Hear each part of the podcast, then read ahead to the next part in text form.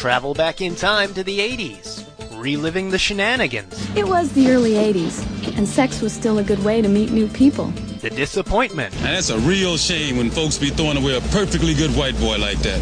and the self confidence. I'm six foot, three inches tall, and maintain a very consistent panda bear shape. Because just like you, we're stuck in the 80s. Sure, it's not 1985 right now, but who knows what tomorrow will bring?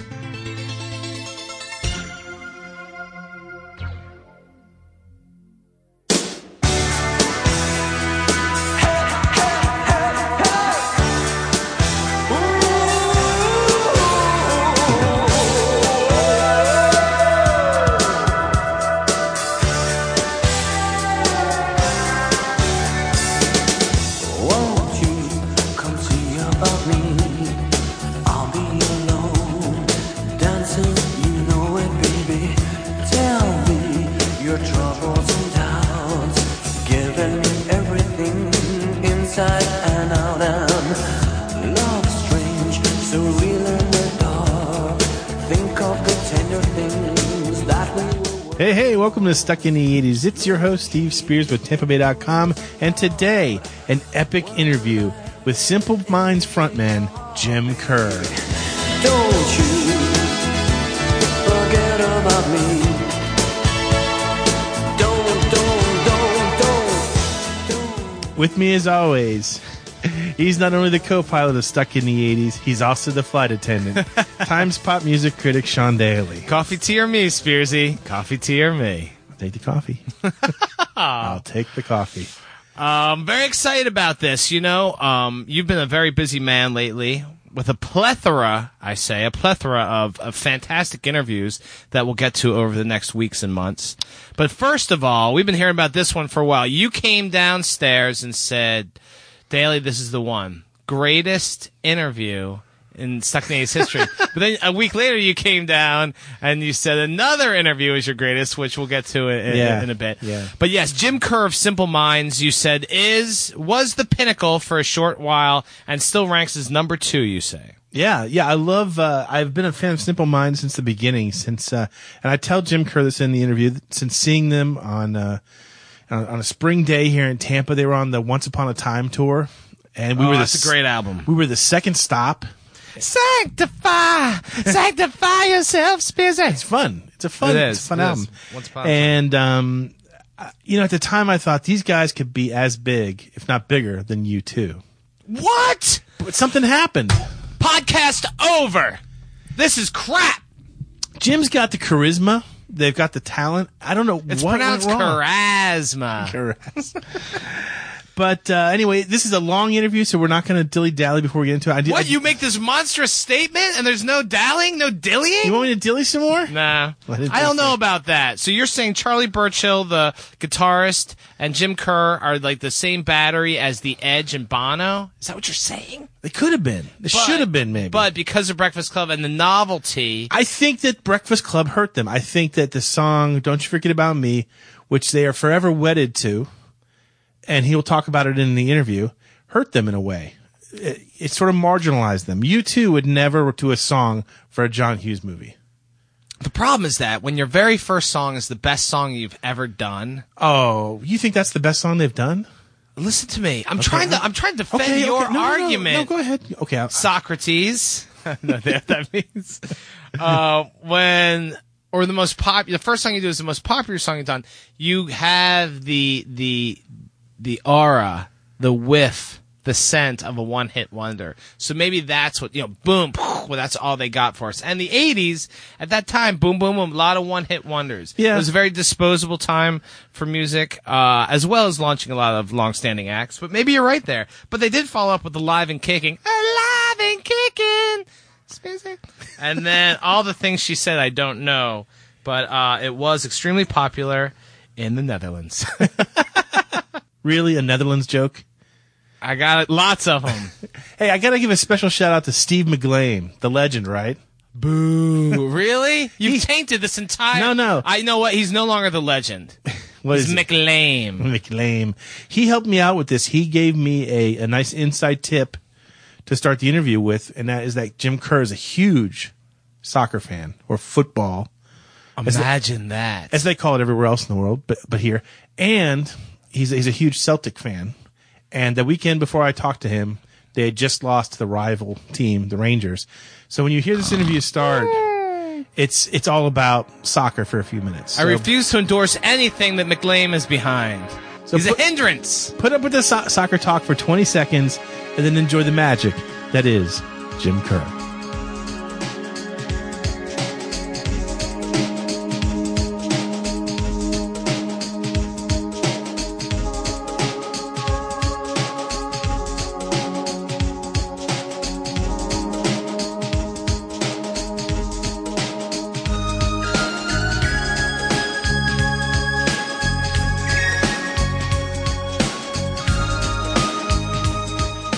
First thing I got to say is um, I do a podcast that's heard around the world, and we have a number of fans in Glasgow, and um, one of them specifically wanted me to convey to you his condolences for the Celtic, and said that was a bad result against the Huns this weekend. Oh, I was just getting over that, and now you've reminded me. I'm sorry, they. Uh, Yeah, it it it it runs deep that rivalry, and it takes a few. But listen, you can t- when you've been outplayed and thoroughly beaten, you you can take it. And uh, our team were thoroughly outplayed and thoroughly beaten. I didn't mean to. I don't want to uh, stir up old wounds. I'm. I'm gonna make. I'm gonna make you feel a whole lot better now because I'm gonna tell you that um, when I heard uh, that your solo album was being released in the United States this summer, I, I emailed your publicist to see if I could get an advance copy, and she said, um, "Even better, I'll, would you like to talk to Jim?" And I said, "No, are you kidding? I'd like to hug Jim." Ah, good man. Thank you very much. I can actually remember the very first time I ever uh, I ever saw you, and the very my I actually saw my one of my all time favorite uh, concert experiences. It was March uh, 26th, 1986, and it was in Tampa, Florida, where we are now at the Hickson Hall, which is now long gone. And it was I think the first or second stop in your U.S. tour that year for the Once Upon a Time tour. Yeah, that's right. And uh, you popped out on stage out of nowhere and had this huge smile on your face, and you just yelled hello at the audience. And then uh, suddenly the waterfront started, and I think every girl within 50 yards of me fell in love with you instantly. Well, I'd like to say it still works. Well, here it's finally it's 25 years later. I finally get a chance to say hello back. You're very kind. Thank you for that, and and thank you for the good memory as well, and um, uh, the sentiment that you convey there. At least what I'm saying, at least part of it is true. Is that I still, I would still have a big, big smile, and uh, the sense of joy that I hope you might have perceived that night with us is still intact, and. Uh, we love our band. We love playing. We love the opportunities that have come our way. And uh, yeah, I left the studio yesterday after cutting uh, two more tracks. I'm on my way up to Glasgow this weekend to demo a few others. We're on our way to Australia to play next month. It, it just goes on. Yeah.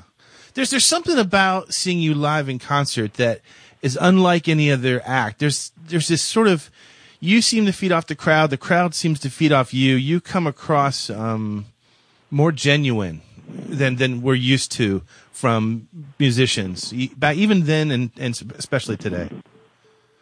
Thank you very much. I, I, um, you know, I can't say whether I'm more genuine than the next person, but I know we're thoroughly genuine in our, um, uh, as I say, the opportunity to have this life and to have this music. And and I think one thing that's, I mean, if you'd said to me 25 years ago, 30 years ago, actually, more than that, if you'd said to me, "What do you want to get out out of this?" I mean, we, I had no idea about fame or riches or wealth or anything, but I knew what a great live band was.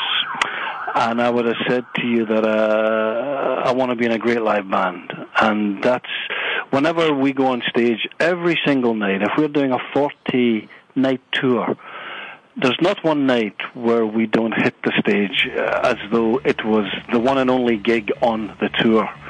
And I think that comes across because we we know what it means to the audience. We really know, being huge live music fans ourselves in Glasgow, where I grew up. Really, Gl- Glasgow's much different now, but there really wasn't much to do back back then, apart from seeing the odd band that came through live, and and because of that, we saw everyone, and in seeing ev- everyone, we got to see some greats, but we also saw a lot of people let the audience down. and uh, we wanted to be linked with the former rather than the latter. One, two, one, two, three,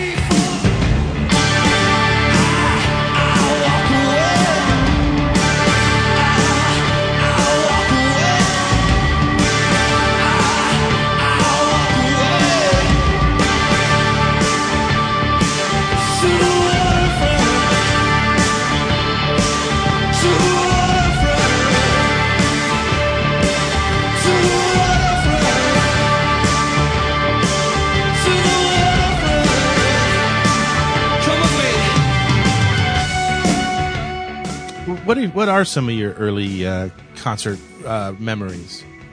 Well, that's easy. I mean, the, the first six concerts I, I went to, I mean, I pretty, I really lucked out. Uh, uh, David Bowie was the first one. I saw Peter Gabriel when he was with Genesis about a month later. A, a month later again, I saw Lou Reed, Roxy Music, Rolling Stones, The Who, Bob Marley, um, more cult people like Todd Rundgren. It goes on and on. Um, but then, of course, um, uh, that we, we caught the tail end of the prog rock thing, and we liked all, all that as well. We saw Zeppelin. Um, but then, of course, we got to see that whole new wave of, you know, the Clash and the Jam and the Stranglers and and mm, again, perhaps lesser known bands, but for me, greater bands like Magazine and and so on. So um, we saw everyone who came came to town. That's amazing. That's an incredible lineup of bands to see. Yeah.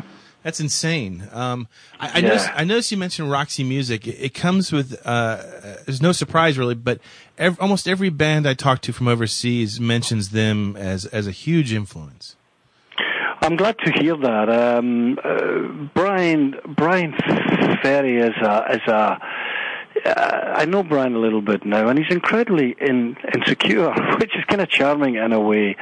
Um, but I know he loves when he sees Roxy Music getting mentioned, so that's great if bands are are doing that. But we, I mean, for us to see Roxy Music, you, you got to remember way back then, you know, when you see a new band now, inevitably, I don't see it as a criticism, but uh, uh, inevitably you can put your finger on where they came from and who their huge influences were, and that you can usually trace the fingerprints. You couldn't with Roxy Music. There was nothing like them before, and there's been many like them since. And so, um, uh, you know, they were really pioneers of a sound, of a glam rock thing. Sure, David Bowie was doing a glam rock thing too.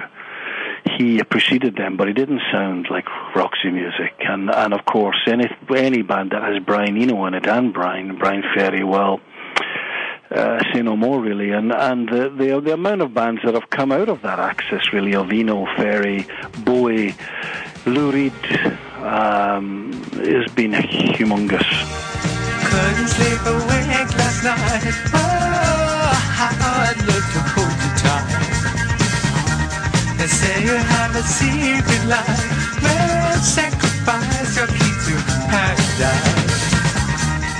Never take the world by storm. Just put the blue recipe right. Take a speaker just like you. How nice if only we could build a cool. Um, I want to talk about your new album. It's, um, you have a new album out that we, we're just now hearing in the States, and it's not a Simple Minds album, and it's not even really a Jim Kerr album. It's called, uh, it's, it's an album by Lost Boy. Why, why the seemingly anonymous moniker? You know, I, I really, um, uh, 10 years ago, there was a bit of a blip where I, I didn't, it seemed like there was getting blood out of a stone, you know, it just seemed like there wasn't much music left in me, and I was thinking, um, you know, maybe this is it. I'm glad to say, for one reason or the other, that passed, and 10 years later, I found myself writing more than ever, and I mean, I, I'd never wanted to do something outside of Simple Minds, or I would have did it a long, long time ago. But there's no doubt that, um, I mean, I was writing every day, every minute. There was all this stuff. Uh, Charlie, who is my partner uh, in Simple Minds, I mean, he's he's as driven as me, but let's just say that he's at different stages of his life than me. He's got young kids and all this stuff. So when when there's a break, he really wants to take a break. when there's a break, I want to work. and so um, I thought, well, rather than you know sitting around mm, having downtime, I'm going to look at these ideas and see what's there. And and me and a couple of people who I worked with, we we were really excited about the ideas that were there. So I thought. I'm going to do something solo, but the idea of just a Jim Kerr thing, I don't know, it needed to have a bit more. I wanted to create something that, that was a bit more, um, a bit more to it than that. And this Lost Boy thing, uh, I was searching around wondering what I would call it, what it could be. And when I was working on the early stuff, there was something was really evoking uh, my memories, the feelings, emotions of of. I wasn't trying to go back, but it, it there was no doubt that it was taking me back to kind of the kid I was when I was maybe 14, 15, and and uh, very much, uh, if not lost, certainly searching for who I was and who I could be and all this stuff. And I just thought, I am going to channel into that. I'm going to try and channel into that as a little concept, as a sort of also known as as an AKA, and that led to um, the, the album that we're talking about, and and the first salvo of uh, more things to come from that uh, Lost Boy um, persona or whatever you we want to call it.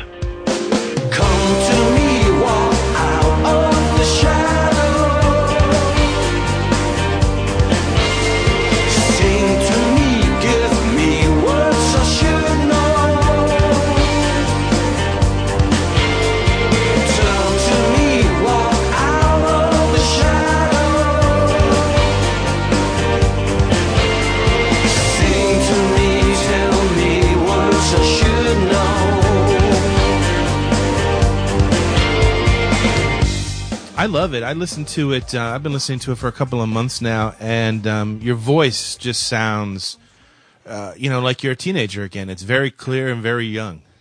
Thank you very much. Yeah, um, uh, when I played it to you know a couple of people who really know me well, they said, "Wow, it sounds like sounds like you're singing the way you used to sing back then." And um, tracks like I guess you know "Refugee" and stuff with that kind of energy and. Um, Man, it was a ball. It was a real blast to do, and and um, I, I wouldn't say it was effortless, but you know, it kind of it was all just there, and and there was no downside to it at all. It was done really fast. It was done on a shoestring, um, kind of the way we used to have to do things in the early days. It was done on borrowed studio time and all that stuff, which kind of added to the edge of it. And um, and I'm really glad though that, that you know people are getting the kind of uh, you know feelings from it as as you seem to be. In this town, you need a bulletproof heart. In this town, you need a bulletproof heart. When you when you write a song, um, in your mind, do you separate writing a song for Lost Boy versus writing a song for Simple Minds, or do they come from the same source? Really? Well, initially, no. Initially, it was just. I mean, you know, Simple Minds, by and large, is songs that Charlie Burchill and I write. It's music that comes from Charlie. By and large, eighty percent of the albums, ninety percent of the albums come from Charlie. So that sort of defines that. Charlie Burchill was not involved in this project, but I mean. I mean, I, I also put my hand up. It's not a million miles away from, particularly the early Simple Minds either, because, well, it wouldn't be after all. My voice is on it, and and uh, I mean, even I was just thinking, even though you know when when Morrissey left the Smiths and stuff, although Johnny Marr wasn't there, uh, it didn't sound a million miles away. When Lou Reed left the Velvet Underground or did something different from the Velvet Underground, didn't send a million miles away. It still has all that over it. So there is still the connection to Simple Minds. But what I do is I write for Lost Boy. I let Charlie hear it all, and if he thinks there is something that he wants to work on with Simple Minds, for instance, we wrote a song last since the album came out. We wrote a song called "Broken Glass Park," and um, it, was too late for the Lost Boy album, but I played it in the Lost Boy shows, and it people hadn't heard it, and they were flipping out. It was going down a storm, and Charlie rather fortuitously said, "We're having that for Simple Minds," and so there's a bit of horse trading going on. I also understand that you and he uh, were planning to record a new uh, song called Planet Zero. Uh, what's that like, and when will we get a chance to hear it? Well, it's actually done and dusted. We mixed it yesterday, and and and um, uh, very upbeat, very sort of space rock, really quite quite cosmic sounding. A lot of synthesizers, but a real rock riff down the bottom. Uh, um, really um, pulsating piece, very catchy. I, I suppose again, you know, gone back, yeah, I, it it could be something from a uh, mid '70s Bowie record, uh, um, but with uh, done with a Simple Minds kind of heartbeat. Will it be on a, a future album that we can see soon? Yeah, what what we do is what we do now. We don't really go in and do an album where we do like you know twelve tracks over three months, and by the end of it, everyone is burnt. what we kind of do is we do like three and four songs um, on the run, and uh, another three and four songs. And so this is uh, you, we're starting to record that. That's the first batch of songs for a new album that I would think would come perhaps this time next year. That'd be excellent. That'd be excellent. I feel like Yeah. an old man using. I feel like an old man using the phrase album. I mean, it's not really a term that.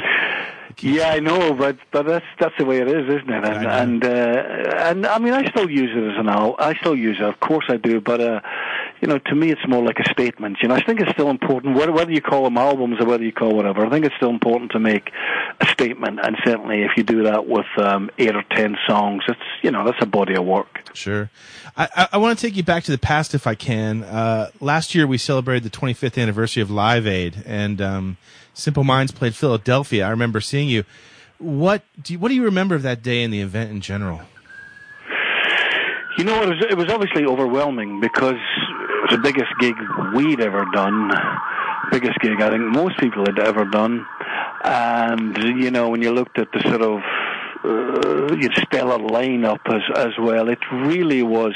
I'm not going to say it passed me by, but it almost passed me by. I mean, of course, we're only on stage for whatever it was, 15 minutes or 20 minutes as well, so um, there is that. But um, I mean, we when you think about it, we were we were either brave or mad. We went on stage and we started with a brand new song that wasn't even recorded. I mean, like you know, here's a whole playing it for the first time, no sound check, That was uh, Nothing. yeah, that was Ghost Dancing, wasn't it? ghost dancing. Cities buildings falling down, satellites come crashing down.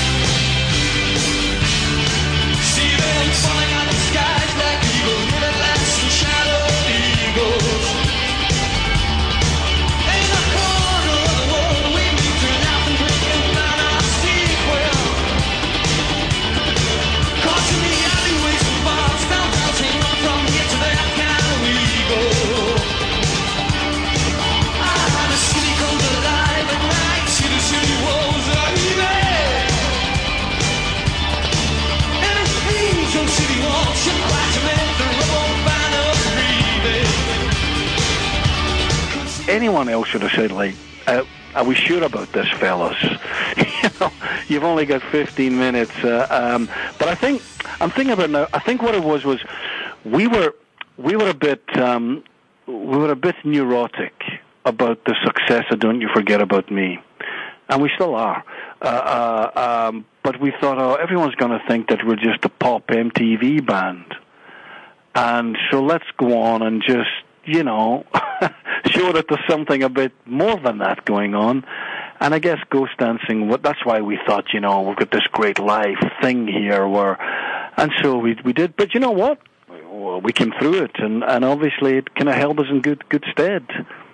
I I have a theory about Live Aid that that was in fact um, my generation's Woodstock, and that it was a, For sure, yeah. yeah, and that it was a it was a musical event that we all experienced in our own way, but it still had political and global themes. Um, Yeah. I've also said that I also believe it can't be duplicated in any meaningful way today. Is it is it fair to say that the current generation of music makers don't really have the same um, concern, for lack of a better word, for the global issues that artists did back in the eighties? You know, it's a funny thing. First of all, I agree with you in that first part. It can never be uh, be repeated because e- even within its thing, it was the first televised global music event. it had never been been done before, uh, uh, um, and you know the first is the first, and it seemed like you know the whole planet was tuning into it, and and and and. Um, so yeah, that was the first. It'll never be repeated with the same effect.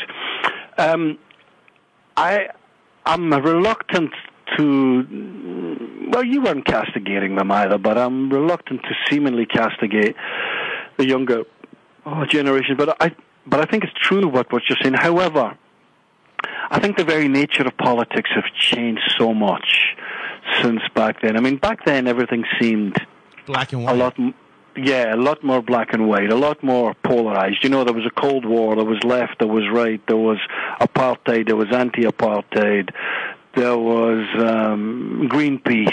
There you know it was all you know now politics can be politics can be the coffee you buy in the supermarket. Politics can be uh, if you go to the Gap or you don't go to the Gap, or someone uses some company that uses sweat, you know, sweatshops in China or whatever. Politics are a lot more. I don't know, nebulous is maybe the word, uh, um, um, and so there is that as well. But nevertheless, I mean, um, you know, I, I, listen, I saw there was a little bit this week. There's a fellow I think today, sadly, a fellow in uh, Georgia who's about to be um, put to death in uh, penitentiary, and uh, Amnesty International and all the young followers were all over Facebook this Right, I read. A, doing I read about it. yeah doing stuff about that, and so that's their their version. But but yeah, there are there are no. I mean, there certainly there's no. Yeah, there's there's there's you know you you don't have. uh I don't know if it's a reaction to the likes of the Bonos and the Peter Gabriels and to an extent the Jim Kerrs uh, um, and and uh, and others, but but you know. You see, we were also one generation. We were just one generation, as you said from the hippie thing, we still had a bit of that hippie ethic, even though we would it wouldn't have seemed so at the time. You know, we were still brought up to sort of fight the man, even though we might have looked ridiculous as we were in the most capitalistic industry out, and we were all making a fortune.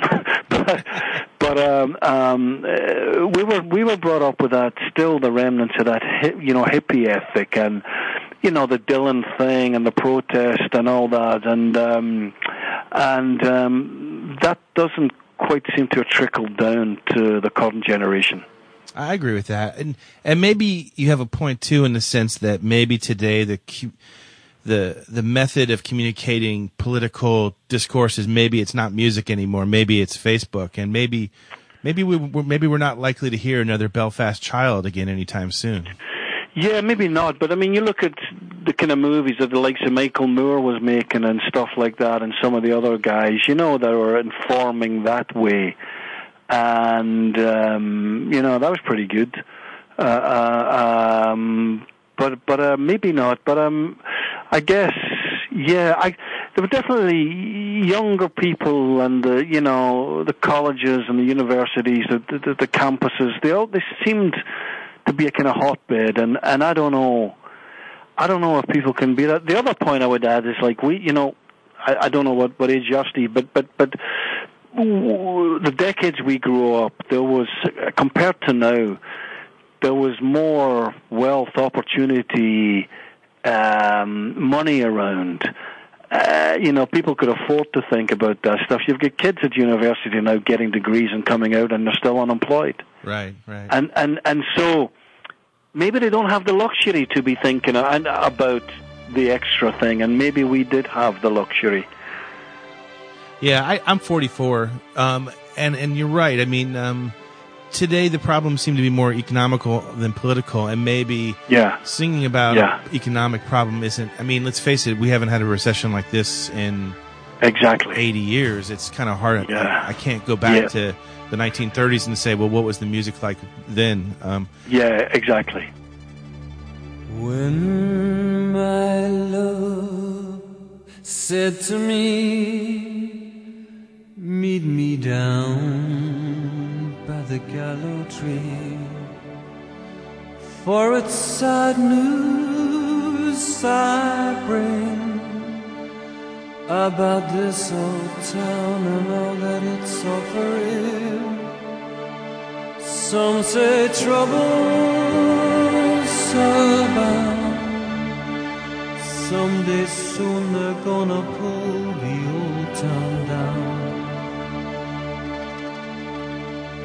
One day we'll return here when the Belfast child sings again. I want to take you back. You mentioned um, your attitude towards the song um, "Don't You Forget About Me," and obviously over the last 25 years, that's become an anthem of, of my particular generation, and, and I know it led to a great deal of success for Simple Minds in the U.S. But how, how has your attitude towards that song? I mean, how was it in the beginning, and how has it evolved over the years? Well, I tell you what. I mean, I heard it on radio yesterday. I was in a, cab yesterday. It just sounds great. you know, it sounds great. And as much as we always think that, yeah, but you know, it was done for a John Hughes movie, and it was a big hype, and the record company spent a fortune, and it's not that great. It is that great. Uh, um, um, okay, the lyric, in terms of kind of stuff that I write, the lyric might be a bit shallow, I think, or one-dimensional, but you know, you can't really separate the lyric from that song. It's the the thing, and and it it it sounded great. And at the end, the DJ said, "Wow, I forgot I've got to play that tomorrow," and all this stuff. You know, people love it, and um, or a lot of people love it, and and um, so it would be churlish to deny the effect that it's had, and it opened a lot of doors for us. It just kind of it just casts a long shadow, you know. It just like it, it like it doesn't go away, uh, um, and but I guess you know most people have that. You know, they've got one or two songs that seem to dominate their whole career. Some people are really lucky; they have three or four, but not not really many more than that. You know, if if McCartney was here just now, he would say, you know, why do they always play Yesterday? Why do they always play Eleanor Rigby? Uh, you know, uh, um, why don't they play Blackbird more? Or, or, or, or why don't they play Tomorrow Never Knows? Uh, um, most people have that. If it was Sting, it would be um, um, uh, Every Breath and, and so on and so forth. Uh, um, uh, but it's, so we have a, we, we, we appreciate all that's done and, and, and that, but we're kind of, we still scratch our heads. We still think, where did that thing come from and how did it do so well?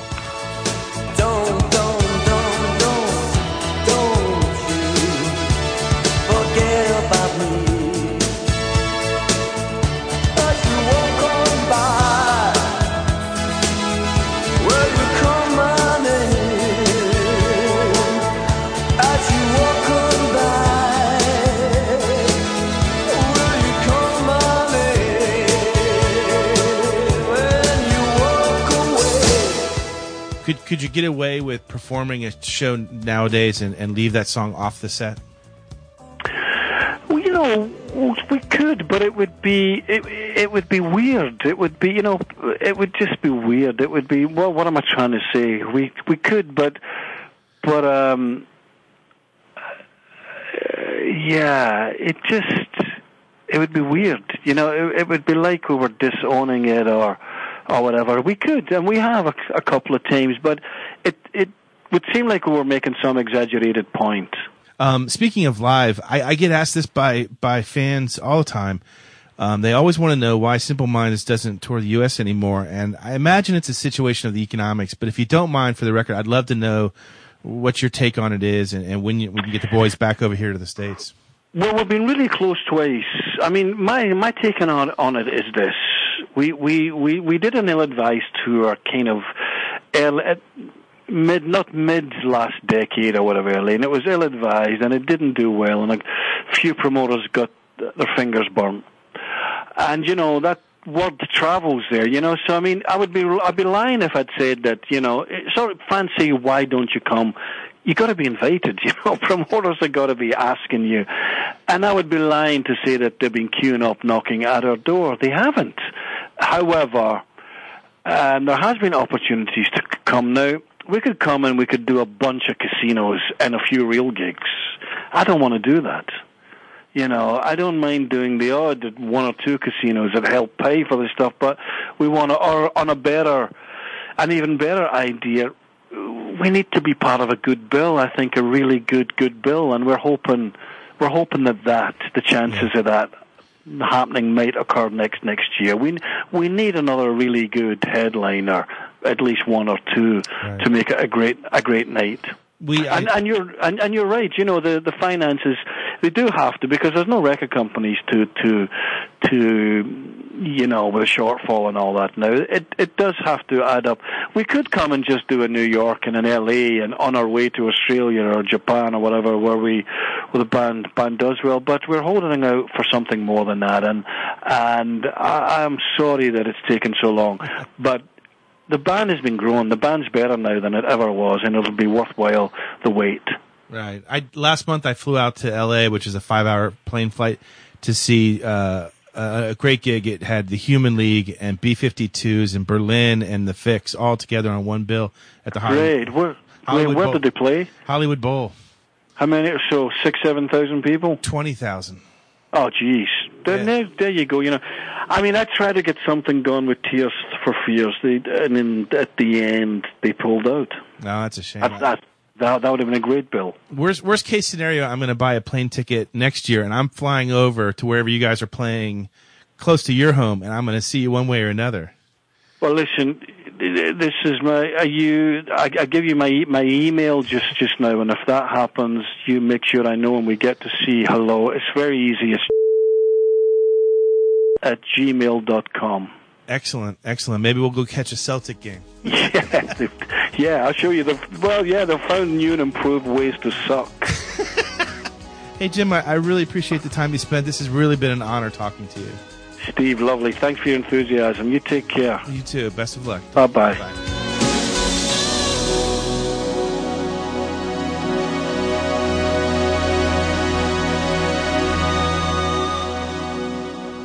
So there you go. At the time, the greatest stuck in the 80s interview of all time. We will let the people decide. I really, I still love listening to it. Yeah. There's very few interviews I like to do. I, I can't stand to hear my own voice. Yeah, for like a week afterwards, like I'd walk by your desk and you'd have the, the giant headphones on, you'd be going, I'd be like, Jim Kerr interview? Yes. really? It was fun. You love He gave me his email address. Uh, it's amazing. I bleeped it out for everybody else. Sorry. um, I didn't want him getting. however, about a week, two weeks, three weeks after the Jim Kerr interview, you interviewed somebody else. Do we want to release that? A lot of people know who you interviewed, right? Oh, Sherry. I went high for that one. Yes, a couple weeks later, you interviewed the great Steve Perry, which most of Stuck in the 80s uh, Nation knows. We don't want to give anything away, but I read, let me say, I read the quotes, and this is what I do for a living, you know? I'm a music critic. But I gotta say, I've rarely have I seen such amazing answers to quotes and so well spoken and so like imaginative as, as your interview with Steve Perry. Truly tremendous. Um, and so we'll get that in a few weeks, right? Yeah, we got to digest this first. I got to digest Steve Perry first. That doesn't sound right. Yeah. All very hard to digest, but you know what's easy to digest? The Seggies.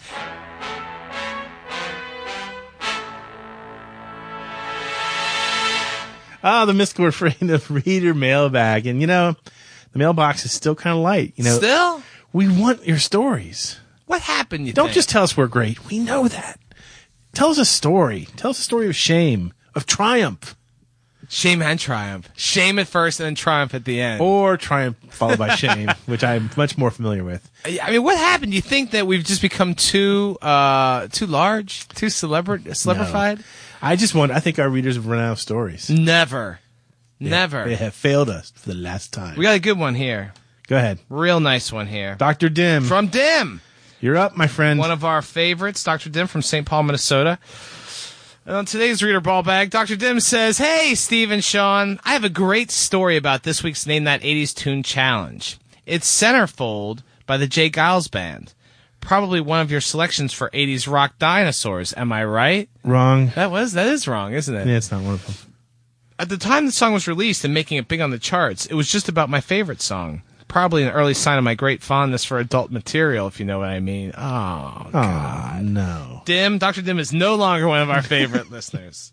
Now among the creepiest. Yes. Let's move him over to the creepy bracket. Ooh, number two with a bullet right behind McLean. Anyway, so. Um, I used to get quite freaked out when the song played on the radio, so much so that at least once while working at my first job as a dishwasher, I cranked it up back in the kitchen and started jumping around as though I was Peter Wolf. The waitresses spotted me and I'm sure they admired my uber geek nerd dance. None of the girl gals there ever showed any interest in me. I wonder why. Peter Wolf is is got a dance that only Peter Wolf. Do. Yeah, the Peter Wolf, that weird. It is. It's that herky jerky kind of, yeah, but it works. hunched over a bit, you know. Um, yeah, I love that. I love it. Anyway, as if that weren't enough, during my senior year of high school, the song Centerfold was the song my psych teacher picked, or allowed to be picked, for a performance that he arranged for us to put on in a local nursing home. Wait a minute. What the? Local- gotta- let me read that whole thing again. I, I might have misread that. Anyway, as if that weren't enough, during my senior year of high school, the song Centerfold, okay, so far so good, was the song my psych teacher picked, or allowed to be picked, Okay. for a performance that he arranged for us, the psych teacher, to put on in a local nursing home. Is this some like twisted psych like psychological experiment? like, I mean, really, is this like some twisted game Why he was you- playing? Why would you do that? That- I mean, why would you want to freak out the old people like that? I'm furious by this letter. He's now Dim is now number one on the creepy list. Congratulations! We'll send you a gift.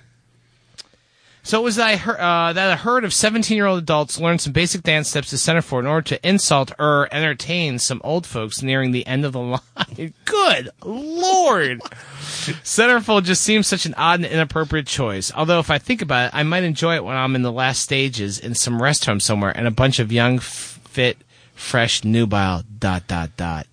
I think I'll stop now. oh, yours stuck in the 80s. Dr. Dim, St. Paul, Minnesota. Gosh. That is just shocking in so many ways. I'm just shocked that McLean was dethroned. Yeah, I don't want to see uh, like McLean try to get the the, the crown. yeah, this is not a competition. Yeah, folks. we don't want to know about your your predilections and your peccadillos.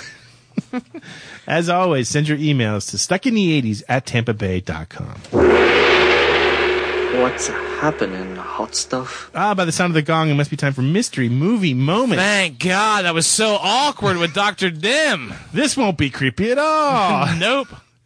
Pay attention. Here was last week's mystery clip. I didn't know you. I didn't know your relationship with Mac. I only knew he was hiding something. Turned out to be his feelings. That's Tequila Sunrise with the great Kurt Russell. Yeah, Mel Gibson. Nothing creepy Michelle about that movie. You love that movie. That's a You- great movie. You and I have had epic three-hour debates about. I think it sucks, and you love it. Well, we always debate who's who. Like I'm obviously Kurt Russell, and you're obviously uh, Michelle Pfeiffer. no, no, you're uh, Raul Julia. You're the you're the Mexican uh, drug. Uh, you know what? I'll lord. take that. I'll take that. I'm always dying young in the people. I was Corey Haim last week. Now Yeah. I'm Raul Julia. I think I What are you shoot trying to say? I I'm think I- sure you do. I'm pretty sure you do shoot me at some point in the year 2014. Um, yes, we had a lot of winners this week. Actually, not a lot. Actually, not many at all. Howard in Fremont, Crockett from Rubik's Cube, Spit Valve McGee in Wisconsin, Jukebox Johnny in Colorado, Kensky from Cali, Kevin Wench, and the bubbly, the vaguely sweaty Ela Avar. Ella Avar? Ella Avar? Is that a Star Trek name? It is. Go ahead, make a Star Trek. Kobayashi Maru. Yeah, there you go. Pay attention. Here's this week's mystery clip.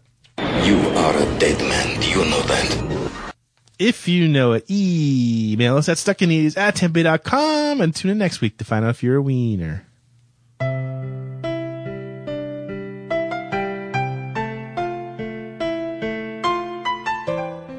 And now, our newest segment. What makes Spearsy cry? I did my best, but I guess my best wasn't good enough. Here we are back where we were before.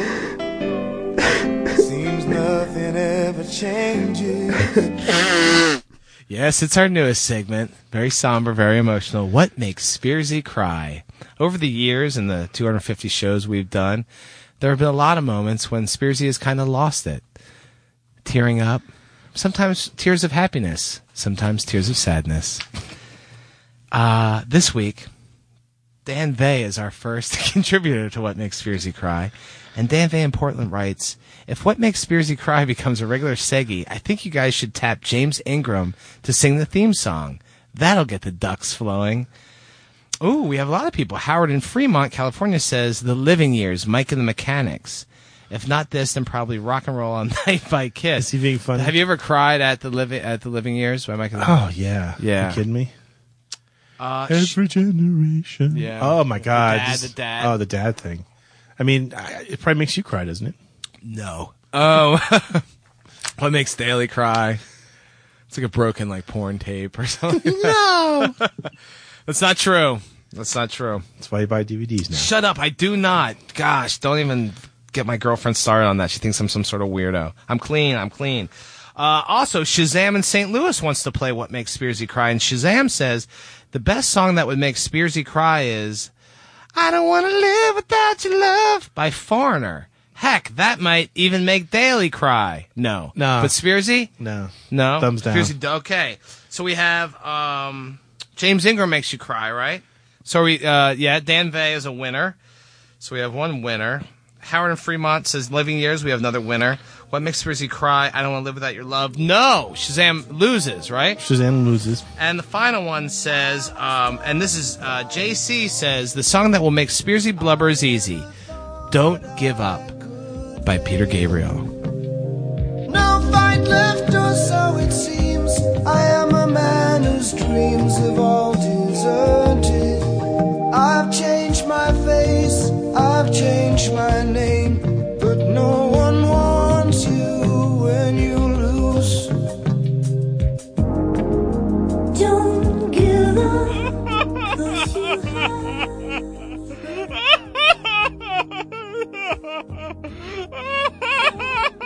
Yes, and we have a winner. Yeah, JC is a winner. J- JC has made Spearsy cry. that is, of course, Peter Gabriel and Kate Bush. I should add. It's a beautiful song. Ah, have I ever cried at that? No. Is there not a song that makes you cry? Oh yeah, man. I can't even say it now. I, I'm thinking about. it. I was about to say Come it. on. I can't. No, I'm Share looking at me. Look, look. See him? There's seriously what? There's the- the time in- Bloodshot. Time in a bottle. Jim Croce. Really? Oh my god, L- floors me. Have you ever seen the video of him and his kid playing? Ding, ding, ding, ding, time in a bottle. Are you kidding me? And they're, they're like the kid was blind and Croce's about to die. No. Man, there's a lot of people and stuck in the 80s. Like, I don't care if it's not from the 80s. Time in a bottle. Jim Croce. Devastating. If you think you know what makes Spearsy cry, email us at stuckineasy@tempe.com. Tissues are optional. Ah, the mystical refrain of name that 80s tune. Hey, we already know the answer to this week's one. We, uh, Dr. Dim, or as we call him now, Dr. Creep, uh, Dr. Creep. uh, gave it away, but let's play it again anyway. Yep, Centerfold by J. Geils. He's right.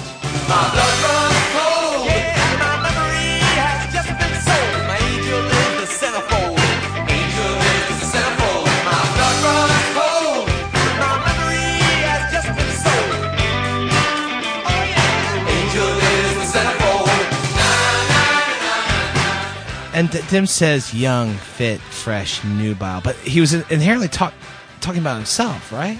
No, I think he's talking about he wants to be an old man looking at 17 year old girls. Well, No? yeah, I was to say. You're to object to this? Uh, 17 is a bit young, Steve. It is a bit young. a bit, just a smidgen. um, here we go. Yes, we had a lot of winners this week. I- well, at least more winners than Mystery Movie Moment.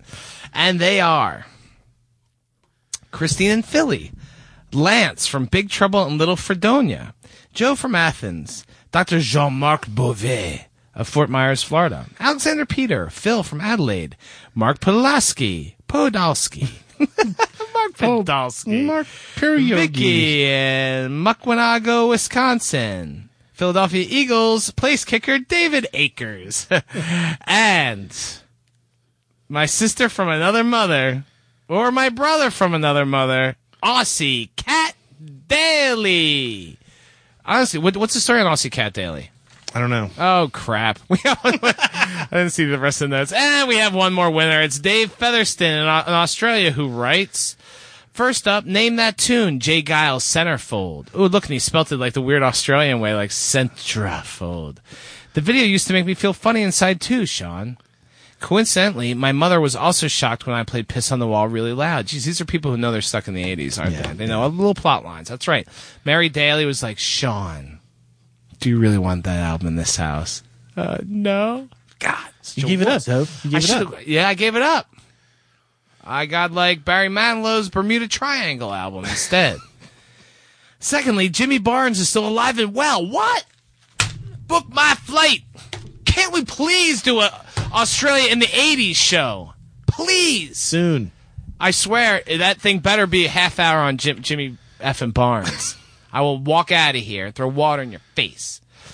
Anyway, Jimmy Barnes is still alive and well and busy. Ooh, Cold Chisel have reformed, despite the sad passing earlier this year of their drummer Steve Prestwich of a brain tumor.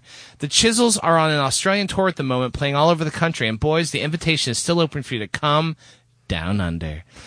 Uh, there is one Cold Chisel song included in the forthcoming Australia in the 80s podcast song list, but you guys could make part two, two solely Jimmy Barnes. No. One, 45 minutes, Jimmy Barnes.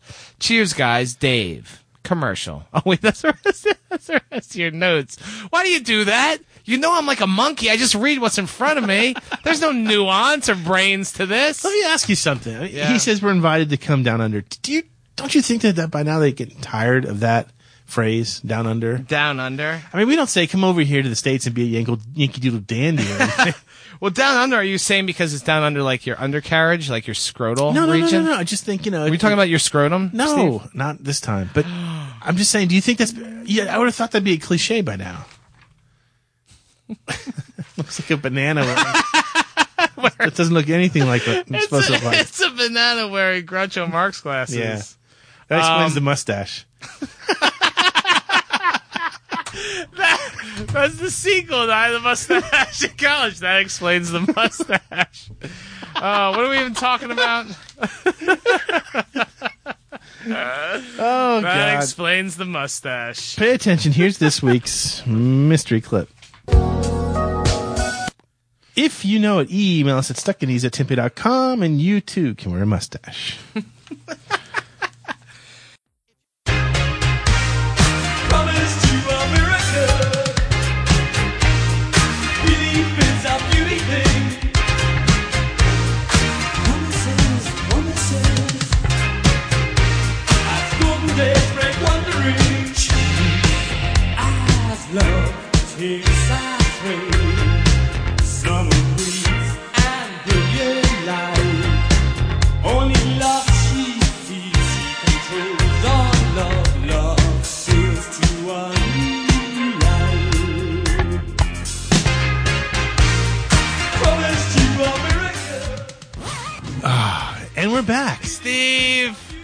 zip it back up again. Anyway, I'm not one to deal in hyperbole, um, uh, and and a hype job, and to promise you things I can't deliver. And yet, we have a lineup of interviews coming up that will blow your mind. Literally, we could do interview shows that have already been recorded probably now to the end of the year. It's tremendous. We have. We should. Let's. Can we tease a few? We have Tease Steve? Perry- and, and let's just say Steve Perry, of course, is could. I think people will probably say. Now, I've heard bits and pieces of the actual recording, but it could be the Here- one that people yeah. talk about. Here's the thing: it's 45 minutes long, unedited, and I promised them I wouldn't use the whole thing. So, and 45 minutes is a long time to listen to anybody. So I'm going to chop that sucker down. But really. Yeah, Will they're- you offer people like the unadulterated, the unabridged? Steve yeah, Perry? maybe. And, and an Easter egg. Yeah, maybe Uh, I'll do like a full transcript online or something. But That'd um, be cool. You have it all tra- transcribed, right? no, somewhere maybe. The story's great too. You- Steve also did a story that will appear on TampaBay.com, and it's fantastic. We'll, we'll alert you about that too because there's some great writing in there. Um, but also we have, we'll t- and we're not going to promise you all these, but these are people that we've, talked- talked to or we're planning on talking to. Um, Fred Schneider of the B-52s. Fred Schneider is in the can. yeah. Right. Oh, here he is now. Fred, you were there a long time. Turn this mess around. Um, in a little while, I have a scheduled interview with Rob Halford, lead singer of Judas Priest. Yep. Uh, the metal god. Remember, Judas Priest was my first concert of all time. I've told that story. Uh, with the Was that me- the Whip It Out tour? uh, ram it down, shove it up. Oh, okay. Not the Whip It the, Out the tour. mesh, uh, the mesh shirt with my friend's nipples, um, and uh, a lot of other things. We wish we could give you Don Henley, but Mr. Henley only wanted to. We can only reach so high. yeah, Don Henley would only talk to us via email, so we'll, we'll maybe we'll tell you some of that too. But anyway, Stuck in the '80s is about to kick it into overdrive. Um, if you haven't been following us as uh, much as you used to, part that's part that's our problem because we haven't been recording as much. But we're about to unload. I say the golden age of Stuck in the '80s. That's nice. That's nice to think that way. The golden age as far as interviews anyway. Yeah, Fred Schneider, what do you think? I got me a car. It's as big as a whale. Yeah, see? All that and more. Steve, wrap it up for us, would you? Hey, you know, thanks for sticking around. We uh, undying gratitude to to Jim Kerr, my new best friend, for for our long chat together. I hope you enjoyed that interview. Uh, stay tuned for more great interviews. In the meantime, along with Sean Daly and myself, we remain here, hopelessly stuck in the 80s.